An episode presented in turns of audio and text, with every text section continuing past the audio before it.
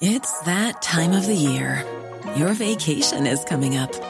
You can already hear the beach waves, feel the warm breeze, relax, and think about work. You really, really want it all to work out while you're away. Monday.com gives you and the team that peace of mind. When all work is on one platform and everyone's in sync, things just flow wherever you are. Tap the banner to go to Monday.com.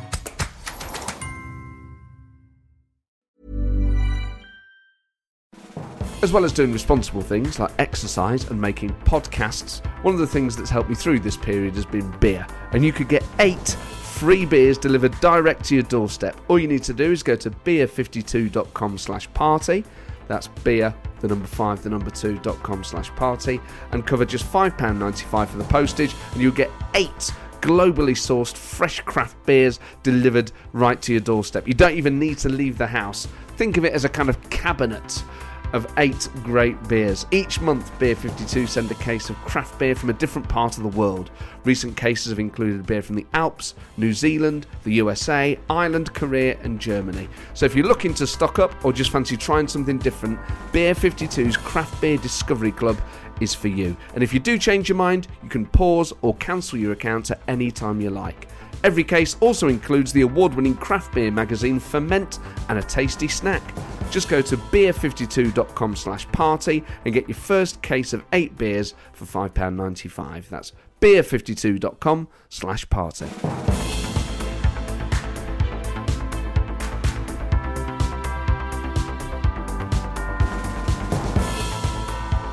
Hello and welcome to the Political Party. Today's guest is one of the biggest stars of the last Conservative government, Edwina Currie.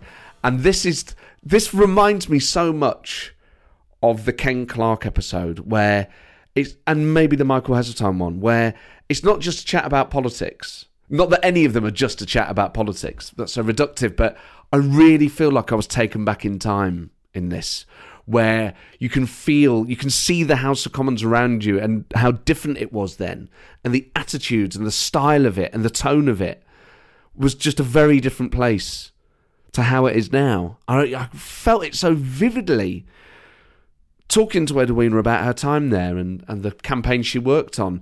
And this is a broadly COVID free conversation, which I'm sure you'll be very pleased to know. The only time that we do talk about it, I think, is um, around public health because obviously Edwina has um, a very famous experience of being a, a, health minister delivering a very stark public health message and the reaction that that caused. I just thought it was really interesting to get her opinion about messages the public react to and the role of ministers and governments in informing the public. Uh, perhaps even at times when it's controversial to do so. So this is just this is wide ranging this really feels like going to a completely different era and even in doing the interview was just a form of escapism was just talking about politics and obviously there are lessons for uh, contemporary politics as there always are but this really feels like going to a different time like being transported away so um, settle into your favourite chair pour yourself a cup or a glass of your favourite drink and let's go back with edwina Currie. I began by asking Edwina why a working class girl from Liverpool became a Conservative.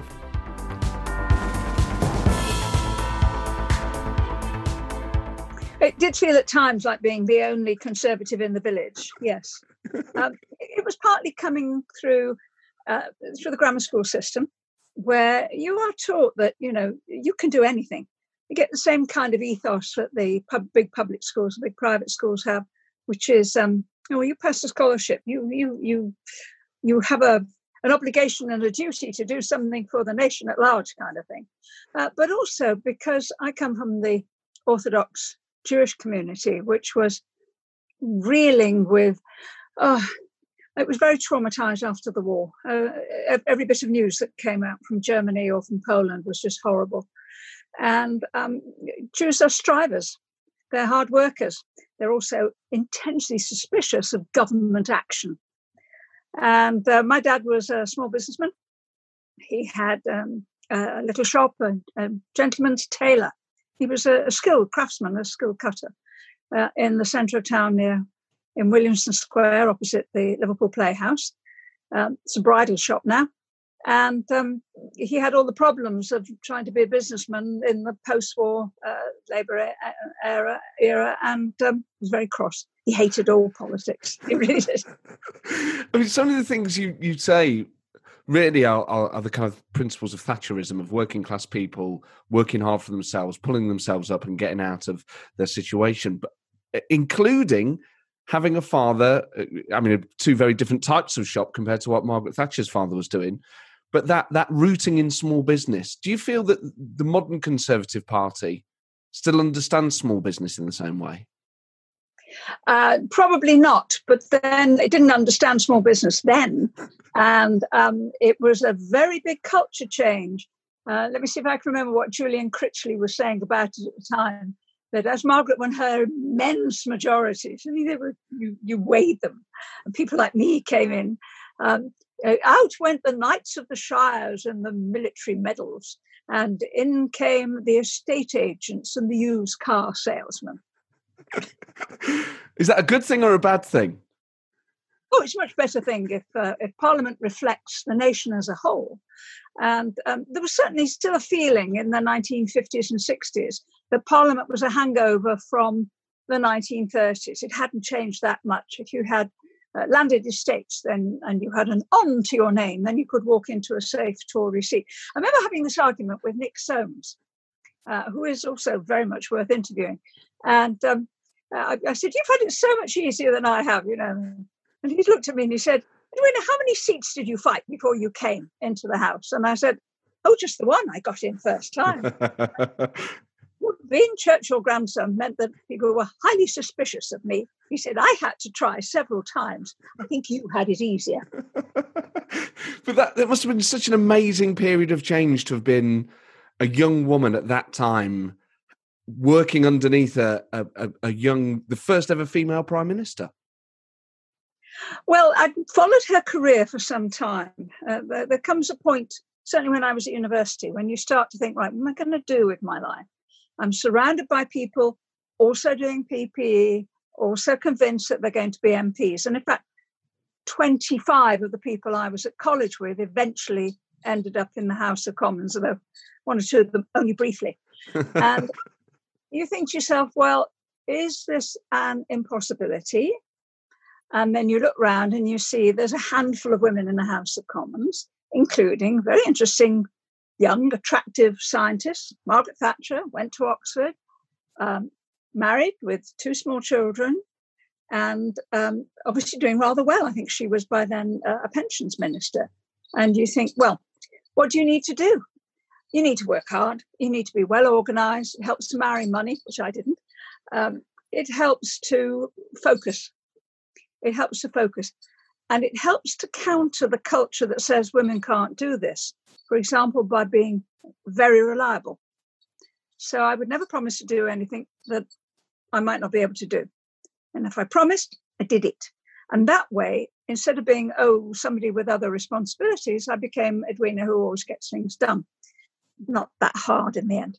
So many politicians don't see it like that. You know, people come into politics for so many different reasons, and people in all parties, many of them are community community rep- representatives who just want to get stuff done have that really pragmatic approach. Other people use it, uh, you know, as an arena to show off their own intellect or perceived intellect.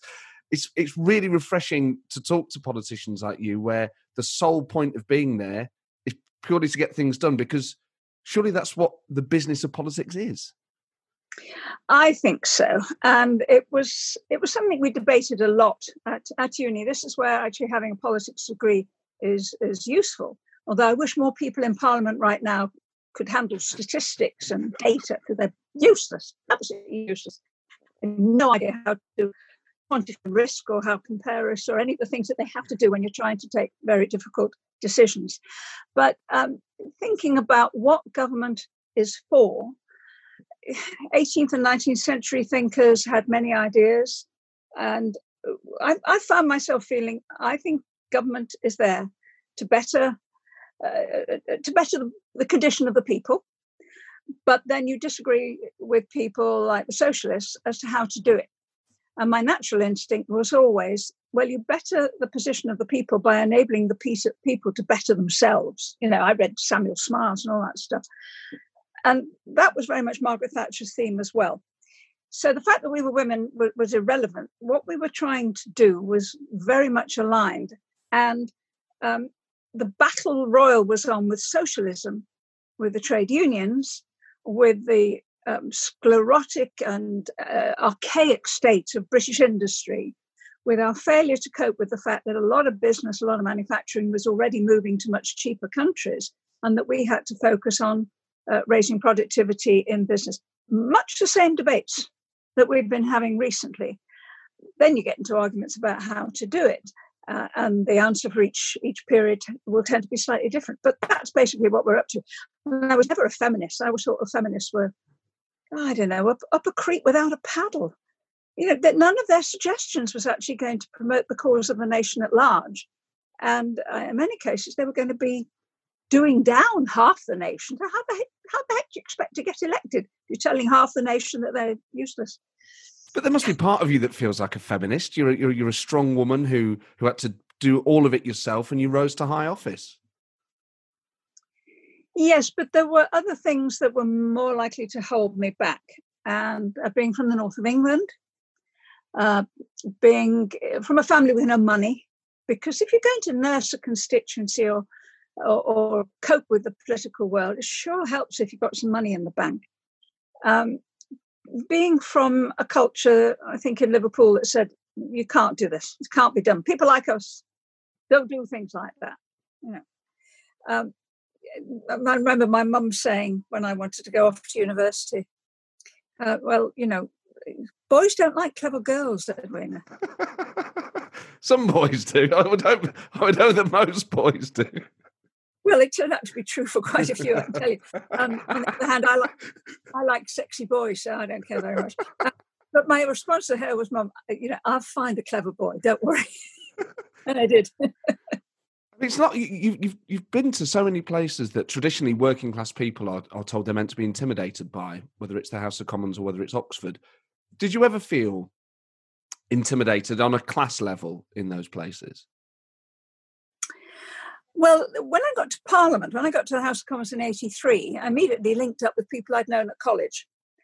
And we were, I should think, in many ways, a, a pretty successful bunch, uh, not least because we were at uni in the late 60s when America was in Vietnam. Um, Bill Clinton was uh, in the uh, Oxford Union at the time. We saw him. Um, the Beatles were doing brilliantly. People from my background were absolutely taking the world by storm. Um, you know, Scouse accent. We all got much more Scouse. There's a film that we watched that's on BBC Archives um, of Liverpool in 1959, and they all have Lancashire accents. It wasn't until the Beatles came along because we all talk like that, you know, even in the interviews and that kind of thing. So partly I already knew people. I had I had enough of a step up, but also I'd by then done eight years on Birmingham City Council, and Brum had a long tradition of local government, having really got cracking with Joe Chamberlain back in the 1870s. They were a very proud city. Uh, local government mattered. It was a, a status thing to do, and a big effort was made on both Labour and, and Conservative sides to bring on the new lot and nurture them, give them responsibility, and then send them to Parliament as MPs. So I was one of those. That meant that I, I got used to managing budgets of 200 million. So when I got to Parliament and I had to behave myself and wait, that was the bit of the culture I didn't like. I went and had a moan to uh, David Hunter, was my my whip. I said, I want to get in there and speak. And he said, You're supposed to wait about six months as a as a for a maiden speech. I said, I've been running Birmingham. And he said, Right, just give me a minute. He came back 10 minutes later and said, um, Okay, Queen's speech tomorrow. Um, you're going to be the second speaker after Roy Hattersley. Wow. I said, What does that mean? He said, Oh, you're going to be the first maiden speaker. Let's see what you can do. and how did it go? Well, I just uh, tackled it the same way that I would have done of bringing in a housing budget where I was going to put the rent up or something. I, I said who I was and why I wanted to do what I wanted to do and why it was a good thing and nice things about my predecessor and sat down. so when when Bill Clinton's at Oxford at the same time as you, did you ever talk to him? Not that I recall, but I do remember he had he had a lot of hair, curly hair and a beard and so on. There were three or four of them.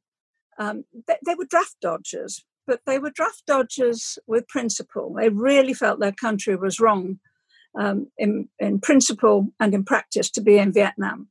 And 1968 was the My Lai massacre. So it was it was a tough, tough time for them. They felt both conscience stricken that they weren't in the States and doing their bit. They were well aware that young people like themselves were getting killed there. And they were at the same time frightened of a world in which communism would be making uh, progress. And that's a dilemma. That's a big dilemma. And it took, um, well, it took another 30, 40 years for some of these issues to be resolved. But I do remember there were other Americans there. There was a, a, a wonderful big preacher guy uh, from Atlanta, Georgia, and the Reverend something or other, but he was huge. And he dominated the union for a couple of terms while he was there. And I got chatting to him and I said, um, well, What are you people doing in Atlanta? Thinking there might be business people. And he just looked at me and he said, We own Atlanta. it was very, very good education in terms of how different the world it addresses your own prejudices. Yeah. So with Clinton, thing. was he impressive? Were people talking about him saying, "Oh, he's going to be a politician one day"? That guy. Would you ever have thought he'd end up as president? Um, when you think about it, uh, he was on a Rhodes Scholarship, and that means he's already been chosen. And he came from Arkansas to do that. My yeah. goodness, I mean, one of the reasons why Clinton was on education, education, education is that he knew that in Arkansas the problem was that the education achievement of the teachers was dreadful. Uh, they were barely literate, some of them. So, how could they possibly raise the standards of the dirt poor kids uh, that he'd grown up with? Uh, when, when, you when you come out of that environment, Matt, and you come up a ladder that's education, you know that's that's one of the best means. It's not the only means. Uh, you know, coming through business or through the entertainment world is an alternative. But with education, you've got the sureness of knowing that you can look anybody in the eye and say, "Well, I think I'm as good as you." May not be true, but you have the confidence to do. the confidence is the crucial thing, isn't it? I mean, yeah. it's something certainly with class and with background. Uh, even now, so many working class kids don't have the same self confidence that those who go to private schools or have that financial grounding that you talked about earlier. What is the conservative answer to giving working class kids the sort of confidence that you had? Well, a lot of those reforms that Michael Gove brought in, which which have narrowed the curriculum, but nonetheless, when I listen to my 14 year old granddaughter, she understands stuff that we never did. Um, but also, uh, it can be captured a little bit by the professors. So, for example, I can just about parse a sentence, but I know what, each, what each bit does. She, on the other hand, can name 20 different parts of speech. And I'm, if, if I want to know what something is, I can ask her. Whether she can use it or not, that's a different matter because our skills were uh, of learning how to write an essay which translates into being able to write an article or write a speech or write a book right that you're you're using your language you're learning how to make it flow and how to make it uh, sing and how to make it interesting. Um, it, it, really doesn't matter if it's mitoses or hyperbole or whatever that's probably a disease. This is what rabbits got wasn't it? To, to answer your to answer your your question um, what conservative governments have been trying to do is raise the standards of education right through the nation, and in particular in some of the poorest areas and poorest schools. And the Blair government, to do them credit, actually had exactly the same objective and for much the same reasons. And they did it by enabling uh, schools to come out of local authority uh, control. So you get academies all over, up and down the country. Um, and that gives uh, both a degree of freedom to teaching staff and academic staff, uh, but it also gives them control of their budgets. And it can work out extremely well. So you get academies in places like Hackney doing brilliantly, absolutely brilliantly, completely ignoring all the politics and just getting on with it. You get immigrant families who are way at the top of the uh, the uh, the merit tables or the league tables, whatever you want to call them, because they understand that this is their chance. And that turns everything um, upside down, as it were. The group that's suffering at the moment is poor white boys, particularly in the north of England. And um, that needs a lot more attention. It probably needs more people like you to become teachers, Matt. We need more blokes, right? Teaching is a, not. I'd be a rubbish teacher. You'd be a brilliant teacher. I wouldn't be any good at all. I wouldn't be able to keep discipline. I don't think you need to keep discipline. You need to keep them entertained, right? If you keep them entertained, they're listening, and it'll be, sir, sir, sir, I know the answer to that. It feels like you should have gone into it. I did. I did. I was a teacher for about nine years. Uh, this was not part of the plan. Again, when I was a kid, uh, if, a teenager, a girl uh, from a grammar school would have uh, several choices. She could become a nurse. Well, I don't like blood. Anyway, I would have been a doctor. Eh? Um, or you could become a, uh, a teacher, or you could become a secretary. And I remember thinking, no, I think I want to be the kind of person that has a secretary. That would suit me. Um, and I really didn't plan to be a teacher because once you're in teaching, you're working very hard, you're working intellectually quite hard, and there is no mental or physical energy left to do much else. That that's certainly what I've found.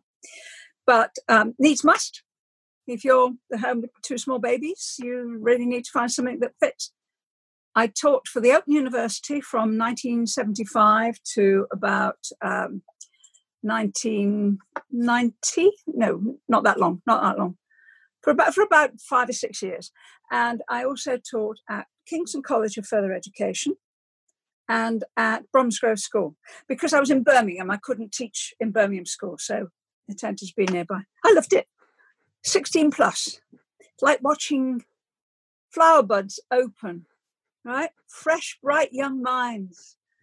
You can breathe anything on them. And they've got you- it for Have you encountered any of your former pupils? Oh yes, um, in in slightly slightly surreal circumstances. So my daughter worked for a while for McKinsey in London, and she contacted me one day and she said, "Do you know somebody called Humphrey Cobbold?" Oh, that name rings a bell. He says you used to teach him at Kingston. Oh, run the dates past me. Oh, yes, I think I did. Just about remember the name. Uh, why? Uh, how do you know him, Susie? He's my boss. He's the head of McKinsey. He's got 800 consultants under him. God. My and he says, You're the reason that he, he he's interested in business. And uh, in fact, we met, we had a glass of champagne together. Uh, Brilliant. he, now, he now runs Pure Gym. oh, yes. Yeah, that's that, one of my pupils. I think there's actually one in Kingston as well, you know. I used to live in Surbiton, and I'm sure there was a Pure Gym in Kingston. He said he was originally going to uni to do what his parents wanted, which was law. And he got there and spent a year hating it and thought, what have I done that I've really enjoyed? Oh, I remember Mrs. Currie's classes. I used to teach uh, economic history and business studies. And oh, that's interesting.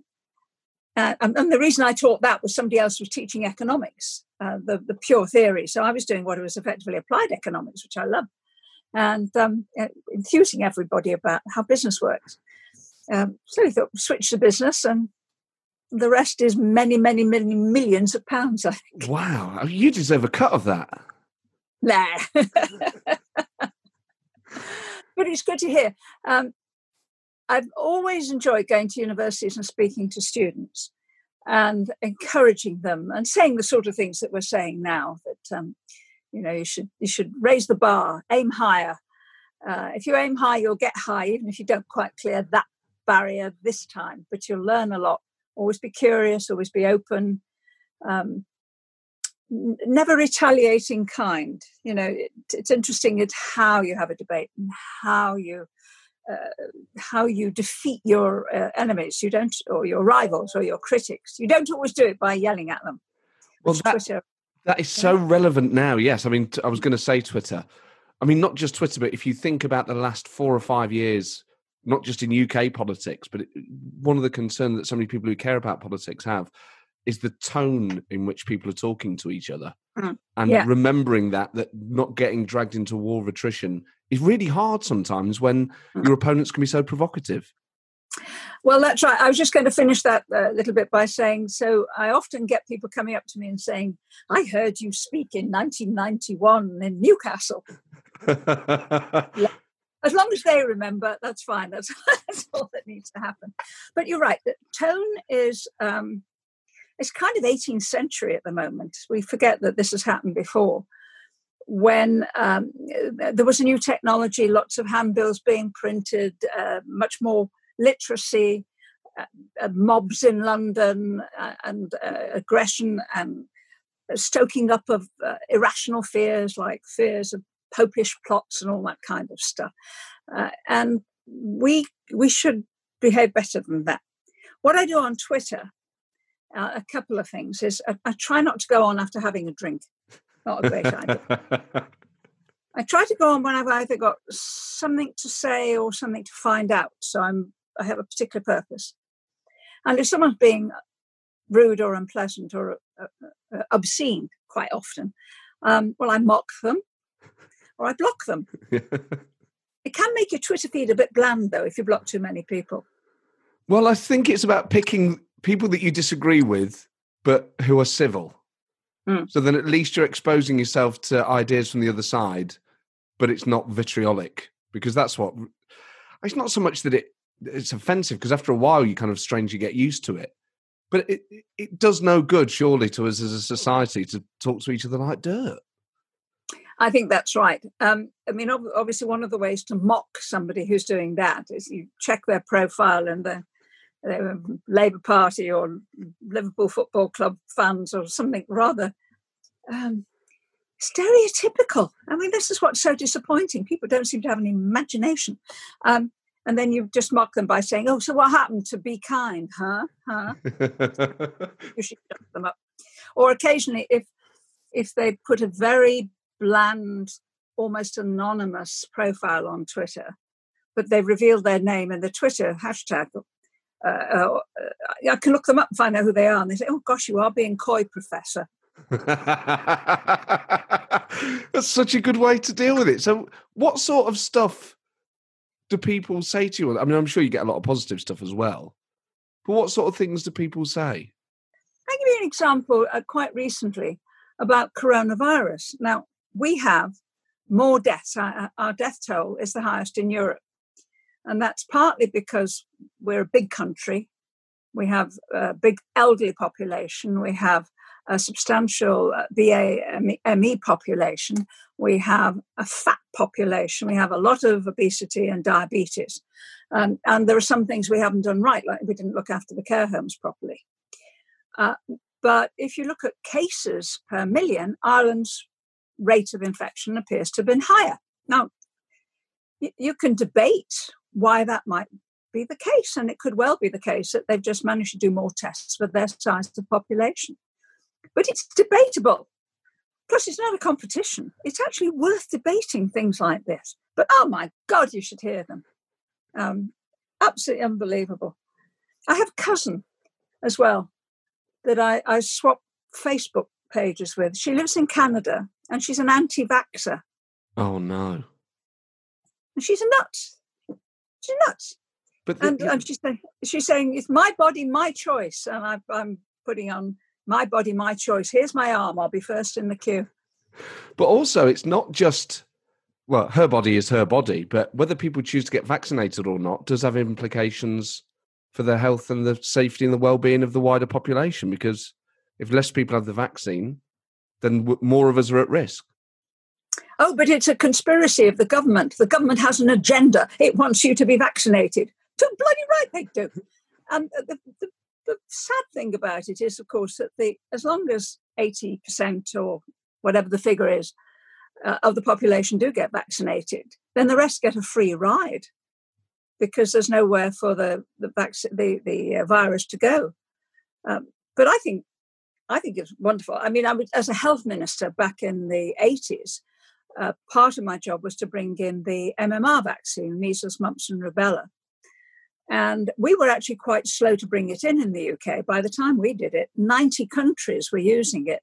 And my first question is what about side effects and reliability? And it turned out to be one of the best tolerated vaccines in the world uh, until uh, Dr. Andrew Walker came along, who was a, a, quack and was busy telling everybody that uh, it was dangerous and it was causing autism. The result of that, of course, is that children have been dying of, of measles. So vaccination is, is makes the world of difference between the world that my grandparents grew up in and my world. So I've had shingles vaccination, I've had pneumonia vaccination. Um, when I go to other countries, you know, here's the arm.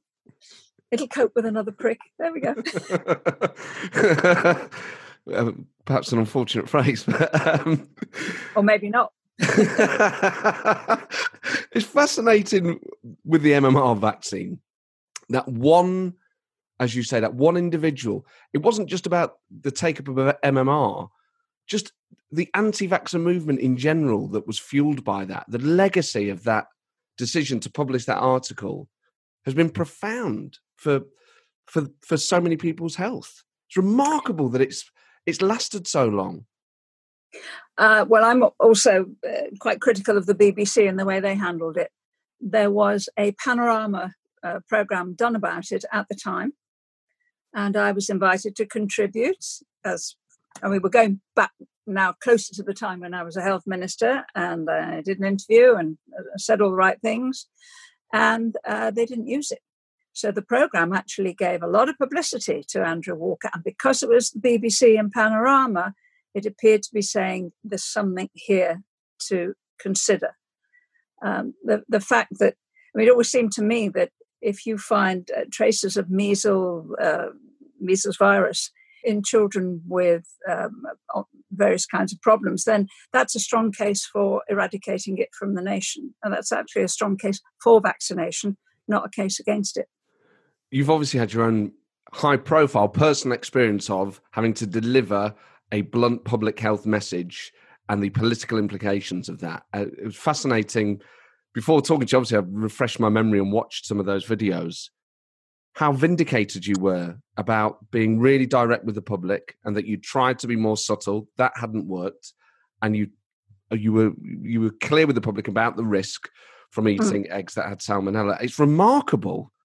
And maybe it's because the political context is different. Maybe it's not, but it's remarkable how much pressure was on you as a result of telling the public really important information that helped mm. them stay healthy.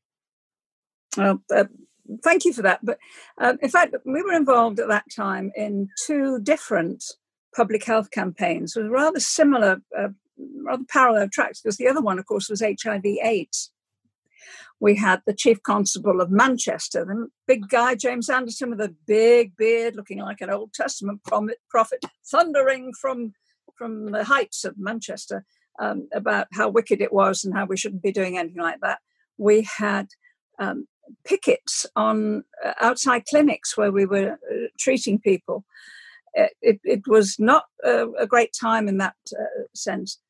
And what we had to do with that was figure out how do you take something which is only affecting a small part of the population and get everyone to behave so that if it is spreading through the rest of the population, it can be stopped in its tracks we had a, a big household campaign. We had a big budget exercise. We put a leaflet through everybody's door for that. So you can, and that was 86, 87. So by the time you get to 88 and we've got a problem with food infection, I naturally assumed that we might do something similar. And nothing was more surprising to hear the Ministry of Agriculture, Fisheries and Food saying, we don't have a problem at all. Not, oh, whoops, we have a problem, but we don't have a problem at all. We don't know what you're talking about. When we got every kidney dialysis machine in the country occupied by somebody who got food poisoning as a result of eggs. You think, what? And as you say, we tried doing the softly, softly thing, and it, it, it wasn't helping. their message had to go out to the public. And I had at the back of my mind something entirely practical as well, which is this is winter, 88. Uh, if we're going to the summer and we have homemade mayonnaise and ice cream and we're going to have an epidemic. And then I will be held responsible and I will have to resign. And I think I'd rather just give people the information that they need and let them decide. And what I expected then was that the government would say, oh, yes, okay, right, we've got some problem here. Let's see if we can deal with it. And they didn't. The, sheer pressure that was put on the government and, and you personally to resign, is that partly explained by the Conservative Party's natural constituencies being rural farming places, and that that lobby perhaps would have had more influence over, say, a Conservative government than a Labour one? Yes, I think there's something in that, but there's an element of legend about it rather than practice. Uh, the reason Margaret Thatcher won big time, particularly in 83 and in 87, was not because of the rural communities, which are going to vote Tory anyway. It was because of the urban communities and the, the, the, the as you mentioned, the working people, the aspirational working class and the middle class people who felt that they were being um, they were get, getting some backing from the government for the first time. And I don't think it's entirely a coincidence that after the egg incident, from 89 onwards, the polls started to go down. Bernard Ingham certainly felt that the, the decline started at that point, and for that reason, that people began to feel government doesn't care about us. It's gone back, it's reverted to its traditional stance of, of liking the toffs. Uh, and it may well be that there was an element of truth in that, that Margaret, having started from very humble beginnings, had kind of forgotten them and was was relying much more heavily in, in Parliament on people that had ons in front of their names, some of whom were completely useless, like Peter Morrison, for example. But it could well be, you know, and it, it's very easy to lose track of where you're coming from when you're still going forward.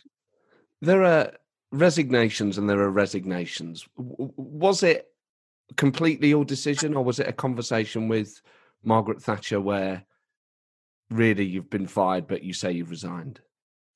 Um, gosh, it's a long time ago, and I don't remember all the details.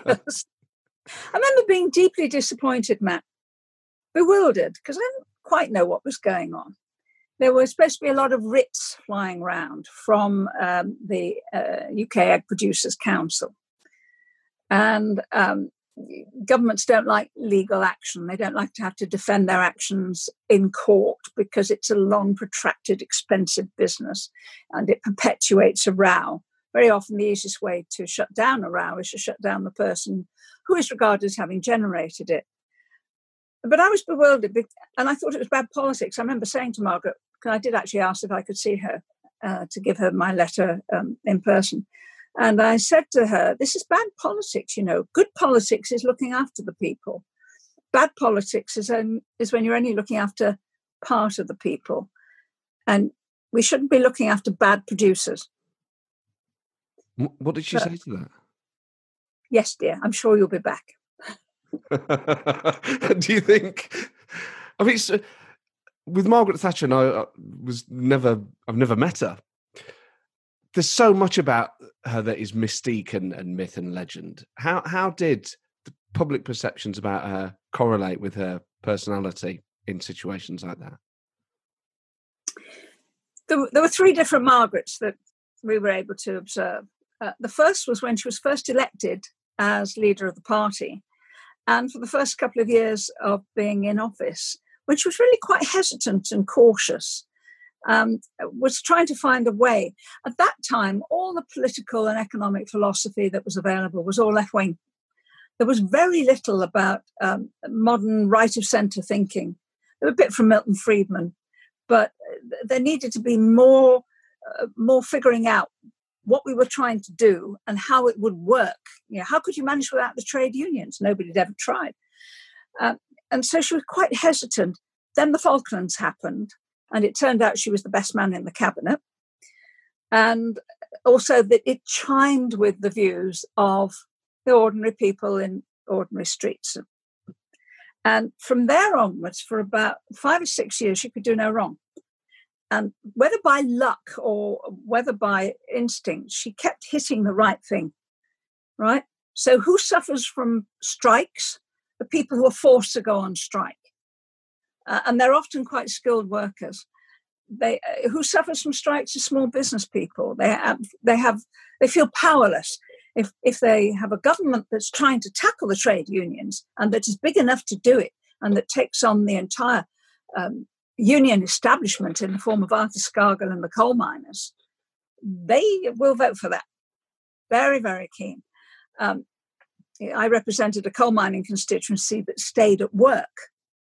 And when I asked why, what was going on, um, I remember the branch secretary saying to me rather dolefully, This is in the miners' welfare in Swadlincote. And Joe said, Well, we hear all this about rolling back tides of Thatcherism, Edwina. People around here voted for tides of Thatcherism, that's why you're here. So I said, Well, how do we carry? She said, Well, your job is to get us something else to do. And uh, that was a big responsibility for a new MP, believe me. I hadn't a clue. I mean, you know, when I was asked what I knew about coal mining, I had to admit that um, there weren't too many coal mines in Liverpool. But the third bit, so that went through the, f- the next five years, but the last bit started about 1988 and particularly became uh, obvious in 89 which was the 10th anniversary of her winning uh, becoming prime minister where she became very arrogant and very sure that her views would dominate. She was on the world stage. She was seeing off communism. There was reagan on the one hand and gorbachev on the other. She's doing business with the, the, the good and the great. She's joined the pantheon of great political leaders. And she's not listening to us and it's sliding away from us. And you can feel it, absolutely feel it. And we got to the stage by 1990 when we thought, come, we come to the next election, we're going to lose it. So if we want to keep Thatcherism, we're going to have to get rid of Thatcher. Oh, that was horrible time, really horrible, but it had to be done. Quality sleep is essential. That's why the Sleep Number Smart Bed is designed for your ever evolving sleep needs. Need a bed that's firmer or softer on either side? Helps you sleep at a comfortable temperature? Sleep Number Smart Beds let you individualize your comfort so you sleep better together. JD Power ranks Sleep Number number 1 in customer satisfaction with mattresses purchased in-store. And now, save 50% on the Sleep Number limited edition Smart Bed for a limited time. For JD Power 2023 award information, visit jdpower.com/awards. Only at a Sleep Number store or sleepnumber.com. Burrow's furniture is built for the way you live. From ensuring easy assembly and disassembly to honoring highly requested new colors for their award-winning seating, they always have their customers in mind. Their modular seating is made out of durable materials to last and grow with you. And with Burrow, you always get fast, free shipping. Get up to 60% off during Burrow's Memorial Day sale at burrow.com slash ACAST. That's burrow.com slash ACAST. burrow.com slash ACAST. And how did it feel being from Liverpool and proud to be from there? Because during that period, it felt like Liverpool was the front line of the resistance, really, to Margaret Thatcher. That if there was a culture war of that period, Liverpool was the epicenter of it. I mean, it felt like Liverpool was kind of under attack from the Thatcher government, and that's how a lot of people would have felt. I mean, did you have any sympathy with with that view? Um, well, I'd grown up with a lot of that. Um, Degsy, I'm trying to remember, Derek Hatton, that's it. Um, he went to Liverpool Institute for Boys, and I was at the Liverpool Institute for Girls. We are exact contemporaries. And he closed it down. Anyone that could do that to Liverpool Institute um, is a chancer. In fact, I think his uh, record since has shown he's a chancer in all sorts of ways. Um, and what they were trying to do was was take over the Labour Party, but without any coherent philosophy. It was stuff that we'd seen a lot of in Liverpool. It was militant, both big and small m. It was aggressive. And of course, the, the immediate folk memory it raised in me was that's what the black shirts were like. Uh, that's not democracy. That's not that's not doing anything that's in the interest of the welfare of the people that you pretend to represent, that's a, a power grab. And it took uh, Neil Kinnock a while to get his head around that, but that's exactly how he saw it as well. Uh, and he staged that great conference of theirs. I think it was 1985. Don't worry, my husband will answer that. I hope. he staged that great conference in which he basically read the Riot Act to uh, Derek Hatton and the trade unions. I mean, the tragedy of it, Matt, is that nothing they did benefited Liverpool. And it drove investment away, uh, more to Manchester, where they kept their heads down. It drove people away. We had a reunion of the school, of my, my part of the school, and of the entire sixth form, we'd all left, all of us. So, an entire educated batch of kids had decided that Liverpool had nothing to offer them. And we'd left and we'd taken whatever ability and expertise we had somewhere else. And the city dropped from pop- in population in 1951, when I was a kid, it had 800,000 people. By the time we get to the 1980s and 90s, we're down to 450,000. It lost population almost as quickly as Belfast did, and yet with no warfare that's a tragedy. You always have to look at how good is your philosophy? Does it bring in resources? Does it enable people to improve their lives? Can they stay? Do people come into your area and want to actually live here and want to work here? And do they see that as improving their lives and the opportunities for their children? That's the best, uh, the best verdict that you can ever see governments have responsibility though as well, don't they? I mean, a lot of the issues with the local authority that you accurately describe in Liverpool are, are, are, well documented. But the government of the day perhaps felt. I mean, people in Liverpool might have felt, even if they weren't militant and even if they weren't Labour, that the government of the day perhaps turned its back on them. You, you know, the documents we see years later about the idea of just letting Liverpool get on with it itself. Quite horrific things to read about a government's attitude to, mm. to a city full of people. Well, it wasn't Michael Heseltine's opinion because what Heseltine was doing with the uh, with the garden uh, uh, efforts uh, was taking masses, thousands of acres of derelict land and turning them into gardens and shows and so on. And it was copied around the world. I mean, it wasn't just done in Liverpool and Glasgow and Newcastle. I, I went to one that was in, in Japan when I was there, and Heseltine opened it. And very, very proud we British were. Um, but you can't just do it on a kind of a symbolic basis. It has to be done more systematically. And a better example would be the efforts that Bob Mellish did, for example, in Canary Wharf, where the whole of the Isle of Dogs, all that derelict area, um, was taken over. I went round there with him, and um, he was saying, well, government can't do it. Government can make it possible, but it needs bigger money than government can do. So it has to be done by the, the private sector, and that was the whole uh, Canary Wharf uh, thing. The the government's most the government's most effective investments are twofold to to um, bring an area up. One is education, and the thing that really made a difference at bringing Liverpool back was having two brilliant world class universities. So that every September, 60,000 people would arrive in Liverpool with their middle class instincts intact. And you see this in proper restaurants and and uh, all sorts of venues and so that becomes a very important but the other thing that governments have to do and is rather neglected in the north is transport. Uh, connectivity really really matters. Uh, the the whole of the north should be one big not conurbation but it should be one big uh, powerhouse. Powerhouse is the word. Well yeah but you have to improve the rail links first. Um, that's hopefully happening now. I hope coronavirus has not uh, upset that apple cart. I think a lot of the new Northern MPs have made it quite clear to the government you want to hang on to power, you have to do this, you have to get on with this work.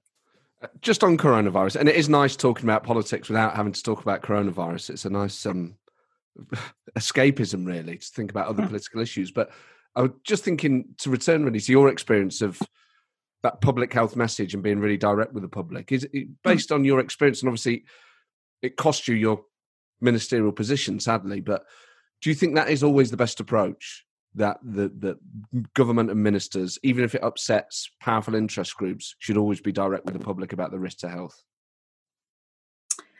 Um, yes, but I think we have to be uh, aware of the problems of saying this too often.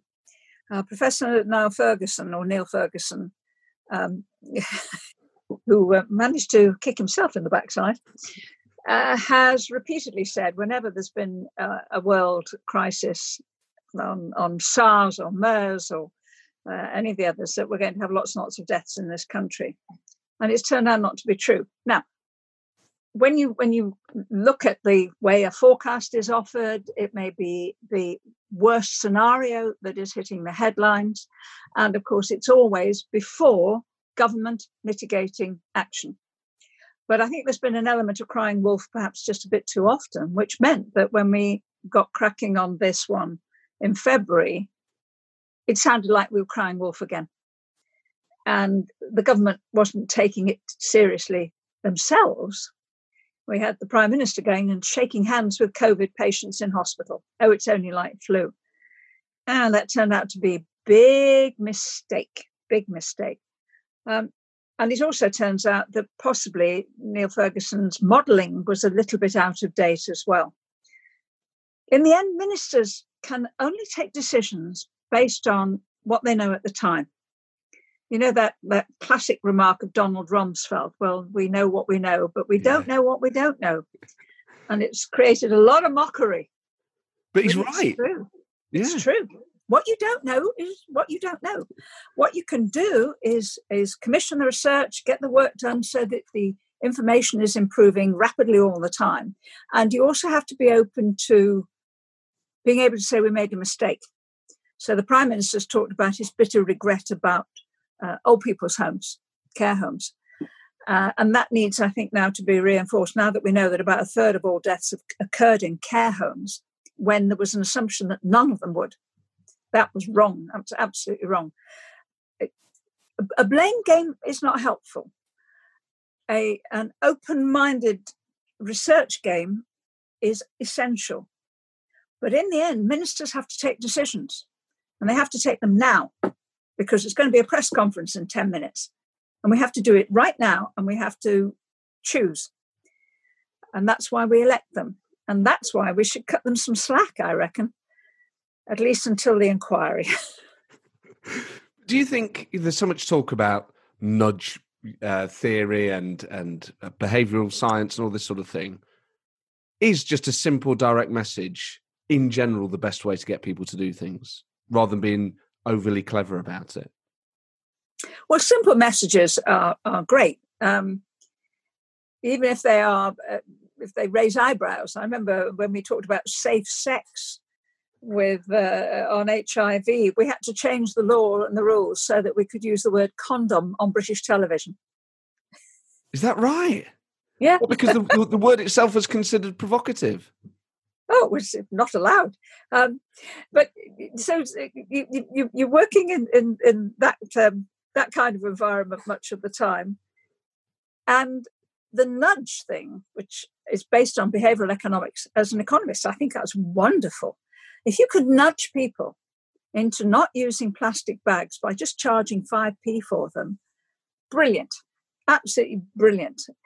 Uh, the fewer rules, my instinct says, that you have, the better. And the more responsibility you expect people to take, the better, because that's all the process of um, not infantilizing the public and of treating them like intelligent human beings. When you have to change the rules, that's when the problem occurs.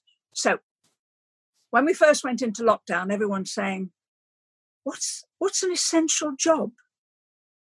And they had to work it out for themselves, including the police, who sometimes got it wrong. Now we're moving out of lockdown and we're saying go to work if you can. And, and people are saying, but, but it's risky. Do we have to wear face masks? And the answer is work it out. Work it out in your environment. What can you do? Wash your hands, don't touch your face, wipe the surfaces, be nice to your granny and do her shopping for her. That sounds particularly close to home. Are, are people? Are you? are you having people do your shopping for you? My daughter did the shopping about an hour before we um, we started talking, and the slight problem that I find is that I make a shopping list, and various people will ask me what I need. So I just send them a photograph of the shopping list. So I end up with an awful lot of tomatoes. Well, that's good because they're apparently the hardest thing to get hold of, particularly tinned ones. Um, yeah, the AIDS campaign is one of the, first ones that I remember really as a child and how shocking and scary it was. And it put the fear of God into me as, as a kid. I suppose, in a way, that uh, means that it worked. Is it, you know, with things like that, is it important to scare people? Sometimes it is important to scare people to make them realize this is this is serious. And uh, of course, we not only had uh, gay people with uh, this awful disease, horrible, horrible disease, a horrible way to die, nothing we could do about it. Um, we had people coming in from Africa, uh, and we had people um, who'd had blood transfusions. Uh, with, I mean, th- this has morphed into what's regarded as a scandal now. But the fact is, we had various uh, constituencies, if you like, where HIV uh, uh, was there, and um, that if we wanted to stop its spread, it doesn't it doesn't spread by breathing on somebody. It spreads mainly through exchange of bodily fluids, and that mostly means sex. And um, we had to warn people that at the moment of your greatest ecstasy, you have to protect yourself. That's a hard, a hard message to get across, but it worked. It worked, and we avoided having an epidemic in this country. I do quite a lot of work in Swaziland, Eswatini, which is a million people, landlocked country on the eastern side of South Africa. And um, they lost a whole generation through AIDS. And they have, out of a million people, they have a quarter of a million people on AIDS medications. So it gives you an idea of what can happen when people ignore messages or don't know the message, or when the government um, either ignores good sense or tells you you can't catch it if you have a shower afterwards. It's quite quite significant stuff. South Africa and and Eswatini and a couple of other places are still suffering. Plus, of course, you can't assume there's going to be a remedy. Uh, we put a lot of money into HIV vaccine, vaccine research, and it has not ever worked. Uh, what has worked is that there are remedies now in terms of medication, but you have to be able to eat enough to take them. And in a country like Eswatini, that's also a big issue. I mean, that's obviously one of the concerns with coronavirus is we all kind of presume a vaccine will come along, but what HIV proves is that that's not necessarily going to be the case.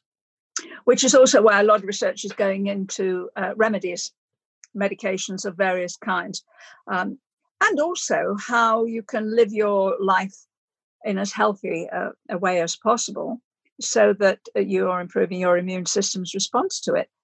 Um, very amused at Boris deciding that he's going to lose weight. I could just imagine um, Carrie, who's very smart, thinking behind the scenes, yes, I've been telling him for years. Of course he should. I mean, it must have been. I mean, the social attitudes back then towards gay people and, and around HIV/AIDS were were not what they are now, and we still have huge issues as a society and as a planet in the way that we talk about gay people and and things like HIV and AIDS. What was the atmosphere like in the Conservative Party at that time towards these issues? Oh, february! Oh my God! And um, particularly as we came towards 1994, um, when we were involved in age of consent, for 25 years, nobody had debated the rights of gay people. Uh, the clause 28 that went through was intended to stop Ken Livingstone in his tracks um, and to stop the promotion of what was seen as um, what was seen as an offensive lifestyle, uh, and to uh, stop it happening in schools. Um, all sorts of oh, very Victorian memes flying around there, as you could imagine. And it was immediately afterwards that a number of us thought, no, this is wrong. You cannot have the law discriminating against a group of people. Everyone should be equal under the law. And um, when we started then to talk about it, it was my suggestion that we do age of consent because the original suggestion was that we just try and get rid of clause 28. I said, no, you want something much more personal where Tories would say, none of my business, none of my business who you sleep with, just don't scare the neighbours. All right. Uh, and that we do believe in light hand legislation. So let's take some legislation away. Let's make people equal again. And uh, enable them then to live their lives as they wish. That was the base of the argument: equal rights, not human rights. But I had people coming up to me in the Conservative Party where officially we didn't have any gays. Uh, Chris Smith was the only gay in the on the Labour side. Uh, when I asked what, what was the advantage of me taking the legislation forward, the answer, well, you're a woman. Uh, yes. And you've got daughters and you're happily married.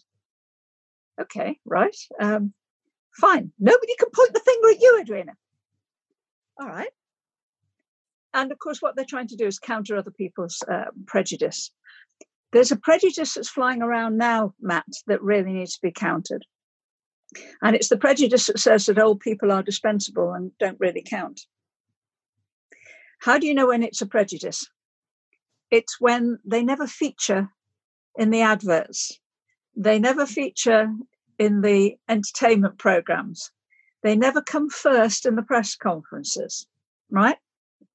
And then suddenly something happens like deaths in care homes, and suddenly everyone's feeling very ashamed of themselves. But that's an, that's something that we need to address. We have 10 million re- people over 70 in this country, and we exist, and we are alive, and we are contributors to society, and we are bloody taxpayers, and we're voters.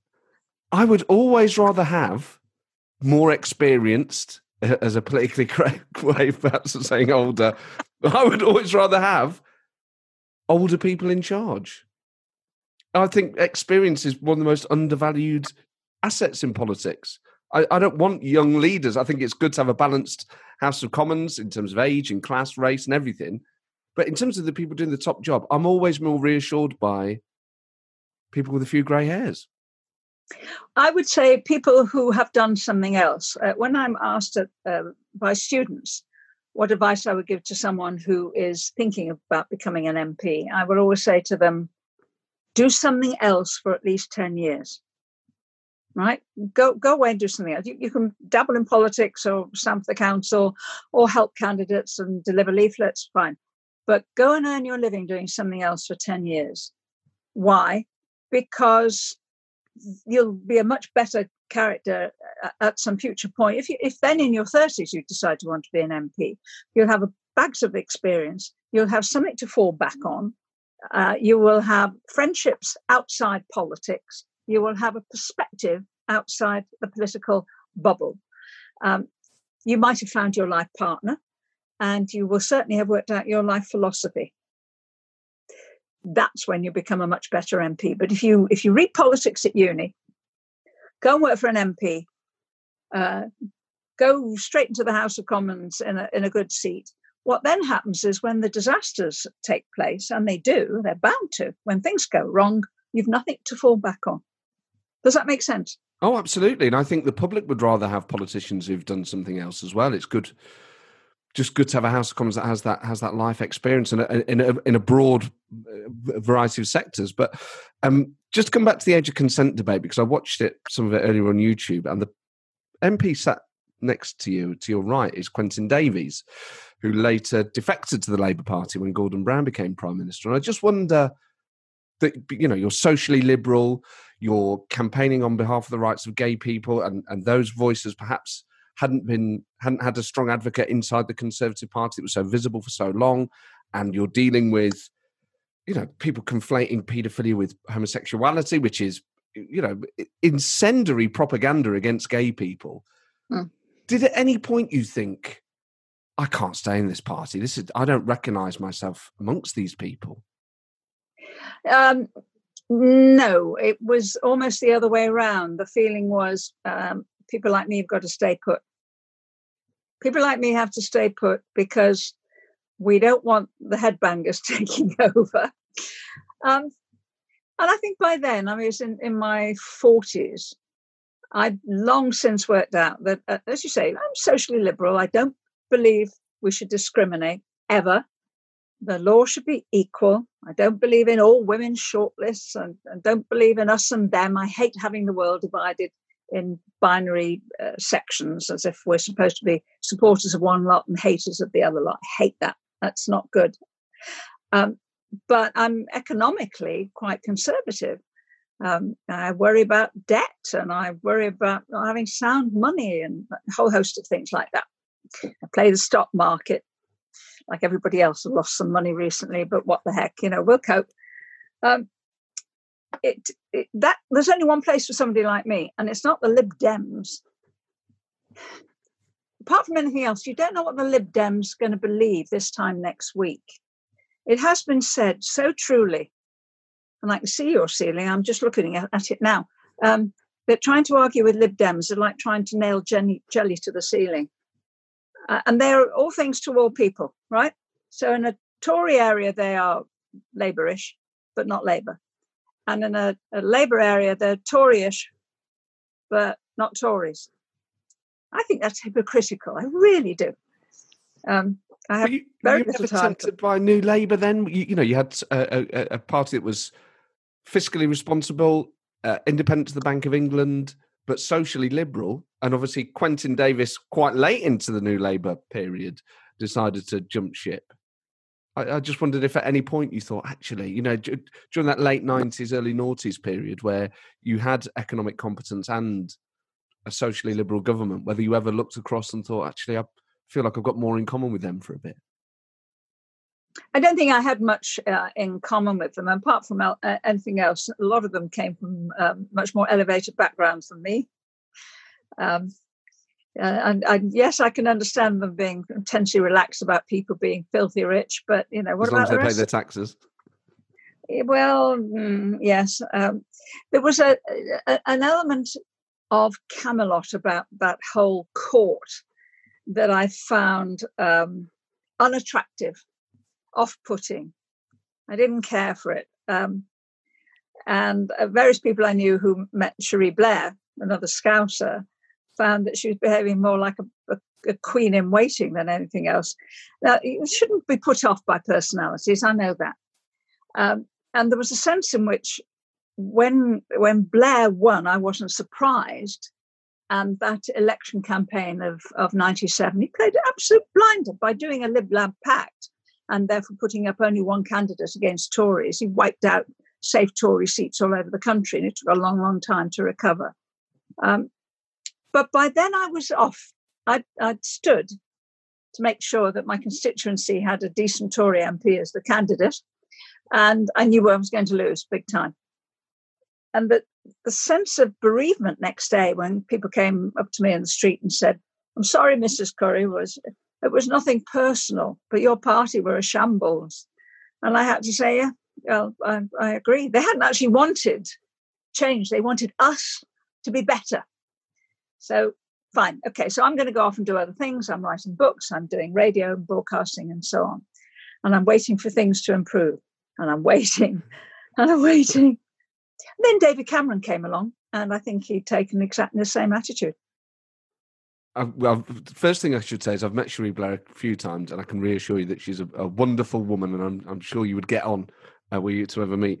I do want to ask you about your diaries because um, you're a highly decorated and uh, successful author, writing various novels and things.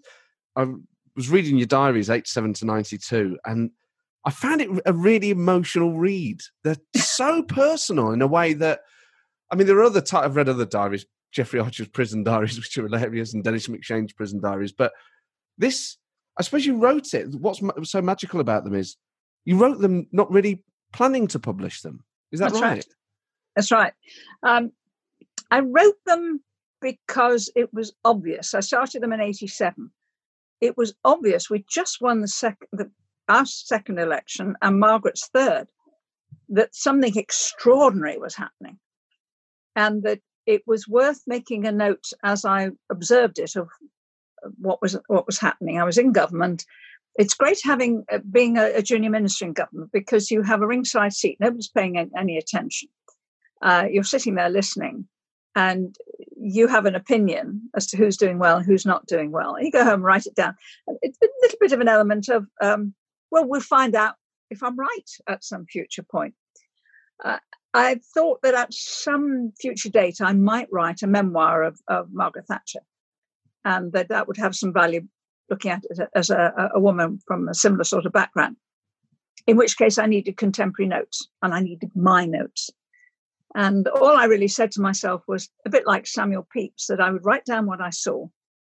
I would write down how I felt about it, and I would not go back and change it, even if I was wrong.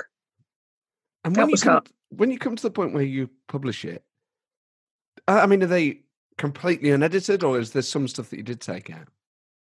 I said to uh, Alan Samson, who was my editor for novels, my uh, my my amanuensis, as it were, uh, at uh, Little Brown, and he said, "What are you going to publish next?"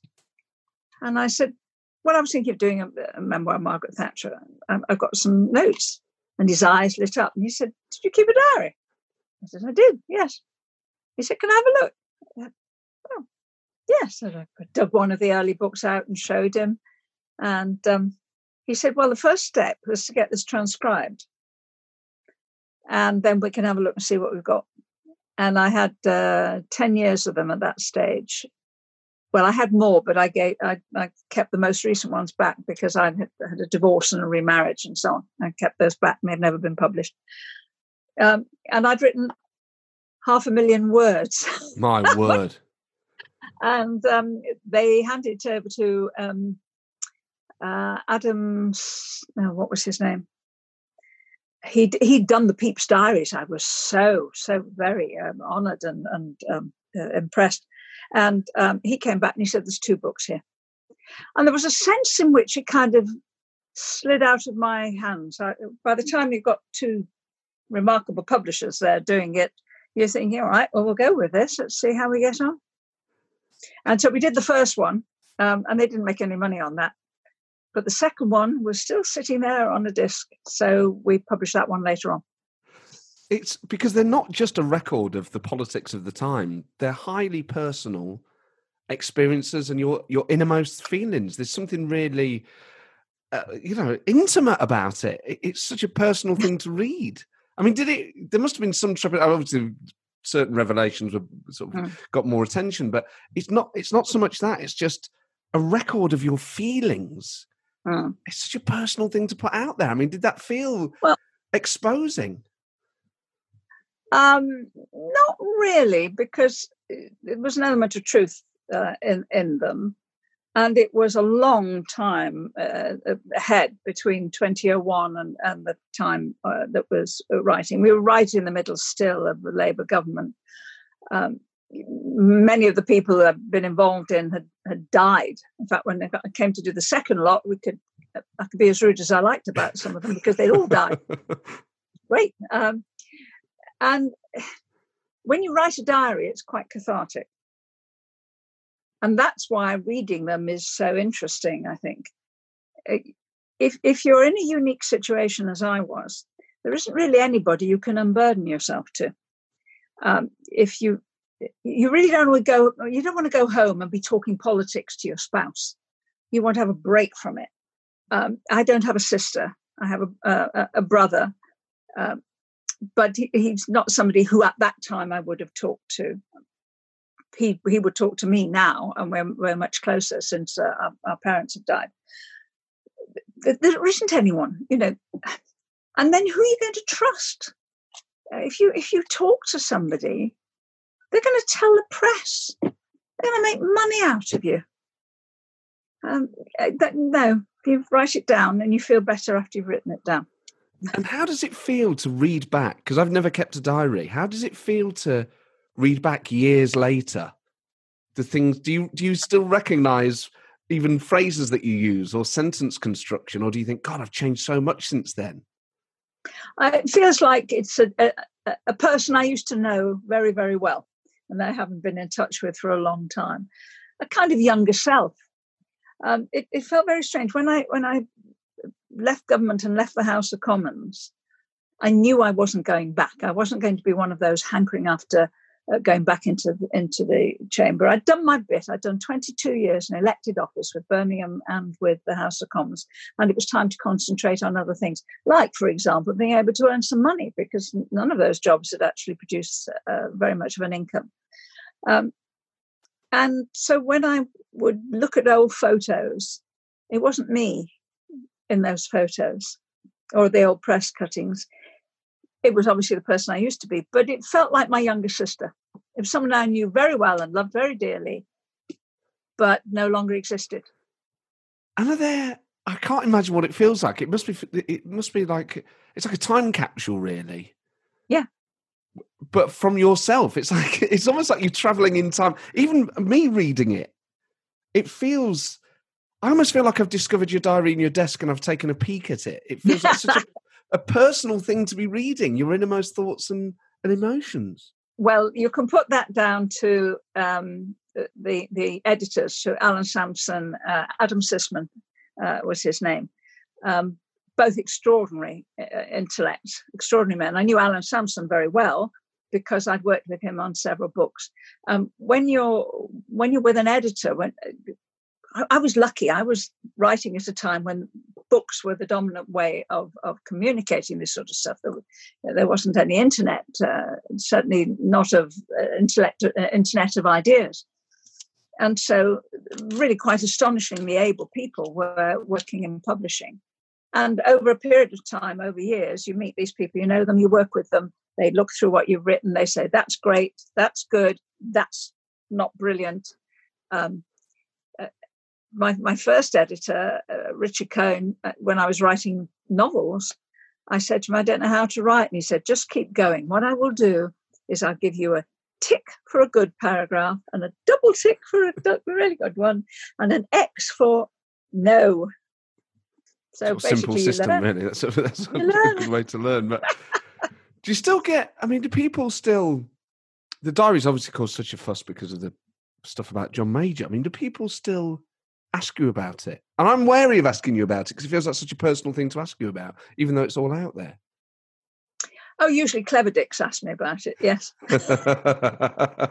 uh, what I mean is that I, I, I've done a lot of speaking on cruise ships. You know, you have the guests, and I talk about Margaret, and I talk about women in politics, and so on. And you have to make it funny and lively. Um, and you almost deliberately leave out things so that questions can be asked, right? Yes. And there's usually some, as I say, clever dick.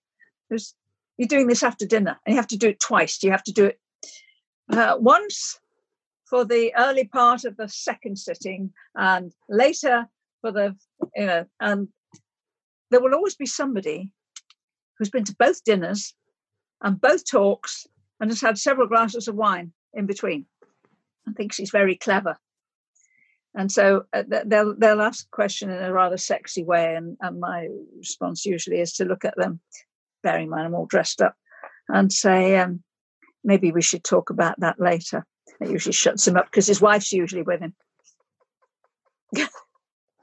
that, will, that will do the trick. What a great way to deal with it. Um, I mean, it's, it's, called it's called dealing with a heckler, Matt. Yes, I do These, have to occasionally deal with that myself. This is why this is where the skills that we learned 50 odd years ago still matter. Yeah. That um, we had to learn how to stand up in front of a, a room of hundreds and hundreds of people without a mic to begin with. I had to uh, learning how to use a mic came later, and you have to be able to convince these people that they're listening for fun, that they're enjoying this, that you're a good thing, that what you represent is is um, worthy of attention, and um, that you, they can ask questions and you will deal with them respectfully. You won't try and sit on them, and then some idiot stands up and asks a question, and it's very funny when you very gently go. it's you've obviously gone on to do so many great things, but it feels like a political career slightly unfulfilled. I mean, there must have been a period where it wouldn't have been inconceivable, particularly once Margaret Thatcher became prime minister, that you could have followed her and been Britain's second female leader.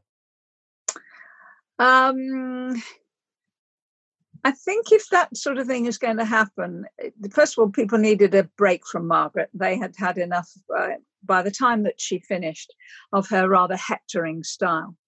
Um, and I had got rather tired as well of, of endlessly being in the public eye. Um, I needed a break. I needed time out. I needed to think and talk about other things.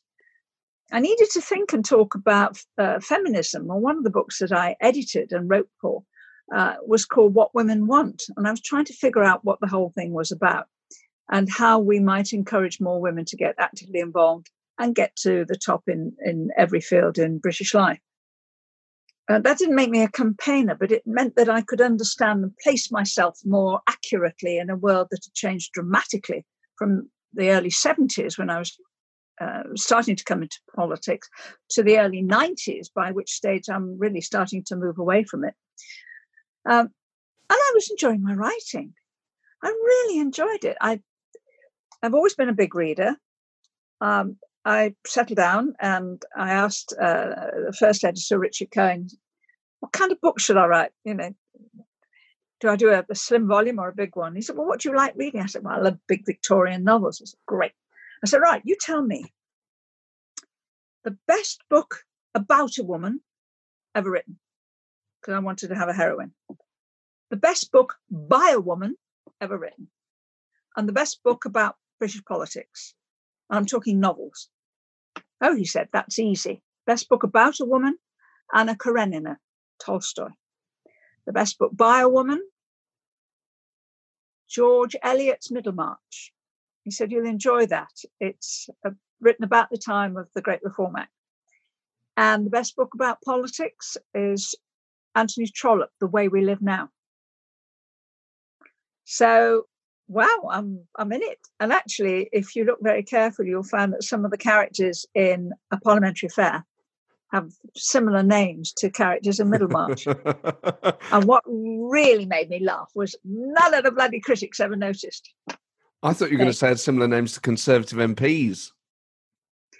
Um, well, I like the way that Victorian novelists would write something into the surnames. And um, tell you something about what the what the character was supposed to be like. Yes. Um, but that said, when I started, I just had my characters called A, B, C, D, and E, and I knew what they were all going to do and what role they played in the novel. And I was having a wonderful time writing this stuff. What was then an unbelievable thing was um, they hit the uh, bookstores just in 1994 as we started to have all this um, stuff about MPs misbehaving. And there I wrote in a novel about it all. Number one bestseller, quarter million copies sold. Oh my God, for the first time in my life, I got money in the bank. It's Why would I want to go back? Well, if that's well, easy, that's complicated to answer your question. Why would I go want to go back? Well, to be for the same reason that you went in in the first place, to, to get things done for people that, that need an effective voice. Yes.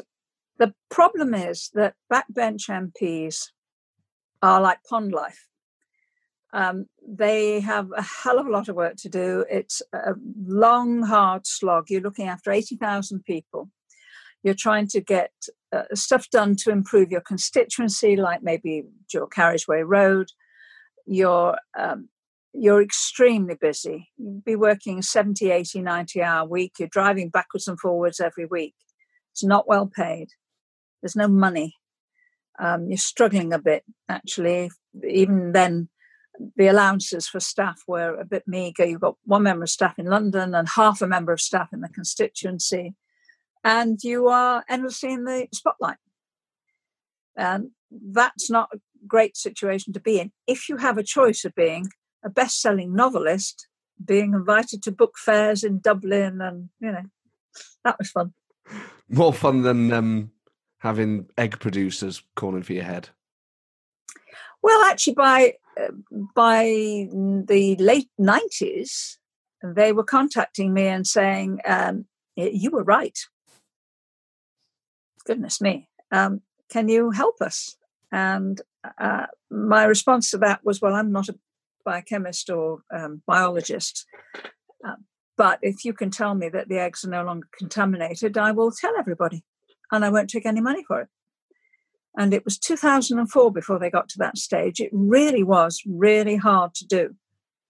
Uh, and even now, occasionally we get flickers of um, problems with the uh, eggs. We last August, for example. But um, I've promoted them ever since, and I do say that they are the best eggs in the world and that they're safe to eat. And I, the only thing I've ever had from them was an egg cup.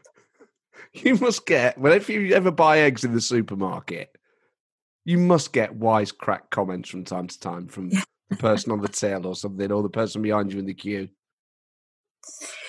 Well, I haven't been to a supermarket for several months now. Of course, yeah. It's a very different world now. a different world entirely. Occasionally, no, not really, not really. People around here, I live in the Peak District, and it's a very friendly and quite respectful place. Uh, Derbyshire is a place that I came back to, partly because uh, people are very smart and capable, but um, don't feel any obligation to be clever, clever dicks, um, and that's nice. It's good to. I'm a neighbour. Morning, Edwina. How are you doing? Yeah, that's. I, I like it here very much indeed. Edwina, I've, I've kept you for far longer than, than I than I said I would. This has just been absolutely superb. I can't thank you enough for coming on. It's been great. Thank you. Matt, I- thank you. Well, there you go, Edwina Currie. What an experience. And I have that feeling now, you know, when you come out the cinema and it just takes you a while to readjust to normal life and figure out where you are and who you are. It was like that. I was completely immersed in the time in which she was describing. I absolutely went back in time with her there. And I can't recommend her diaries highly enough. It is different to reading an autobiography because they're written at the time, they're not done retrospectively. It gives it a different power, a completely different energy to the writing. So that was just, uh, that was, I sat here for a while afterwards and it was like watching the end credits roll. It, there was something really cinematic uh, about that conversation. Um, do leave us a review on iTunes. Uh, if you get a second, thank you to all of you that have done and been so kind. It does help other people find it. You can email the show, politicalpartypodcast at gmail.com. I know this is a really difficult time for so many people, so I hope this provides you with the escapism and the entertainment that uh, that I get from listening to other podcasts. Um, so thank you for downloading it. Thank you for uh, saying nice things about it, and I shall see you soon. ta